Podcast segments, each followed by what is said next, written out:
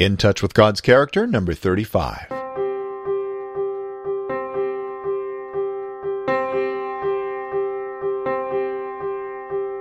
Hello and welcome to Life Springs In Touch with God's Character. I'm Steve Webb, your host. It's been a while since I put out an In Touch, and I apologize for that. Thanks for staying subscribed. You know, God is a mighty God. He created the universe with the power of His Word. Think about it. The book of Genesis tells us that he said, Let there be light, and there was light. Let there be fish and other animals in the seas, and there they were. He controls the storms, right? On that stormy night, when the disciples thought their boat could not stand the waves and the wind, the Bible says that Jesus rebuked the waves and the wind, and suddenly all was calm. Wow. God must have quite a powerful voice, right? I have a brother in law like that. He's got this great booming bass voice when he speaks that you just can't miss. When the entire family gets together, there can easily be 25 or 30 people in the house, and at any given time, probably 20 of them are talking.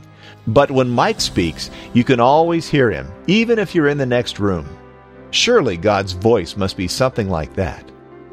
Listen, in the Old Testament book of 1 Kings, chapter 19, we find out that when God spoke to Elijah, it was not in the gale force wind or the earthquake or consuming fire, but it was in a still, small voice that Elijah heard God.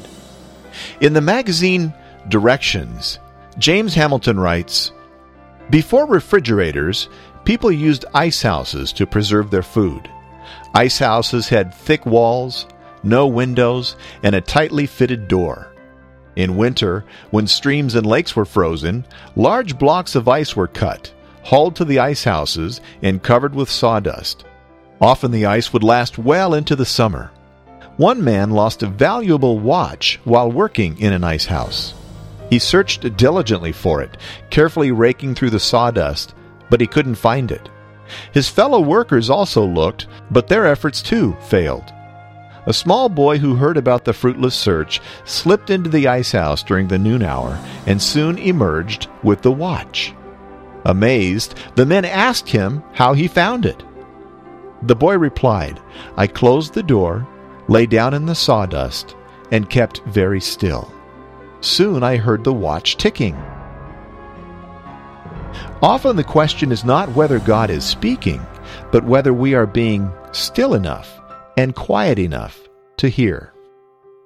If you want to hear God, you're going to want to lay down in the sawdust and keep very still. I'm Steve Webb. Thanks for listening. I'll make it a point to be back with another In Touch with God's Character soon. I hope to see you then. God bless you.